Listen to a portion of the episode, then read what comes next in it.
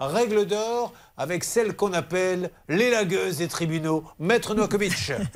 La règle d'or. Alors Maître, il faut vraiment qu'il y ait un devis. Là, il n'y a pas de devis écrit. hein. Ça, c'est... Mais Ouais, pas Bah, je croyais que signé. vous- Mais pas signé. Pas signé, Ah, donc ça sert à rien, vous êtes d'accord.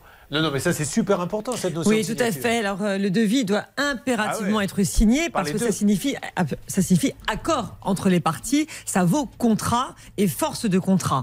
Alors, heureusement, il a des, quand même des SMS, euh, des échanges qui démontrent qu'il a bien fait les prestations et que les personnes ne peuvent pas sauf être, être de mauvaise foi, prétendre qu'il n'y a pas eu de prestation à leur demande.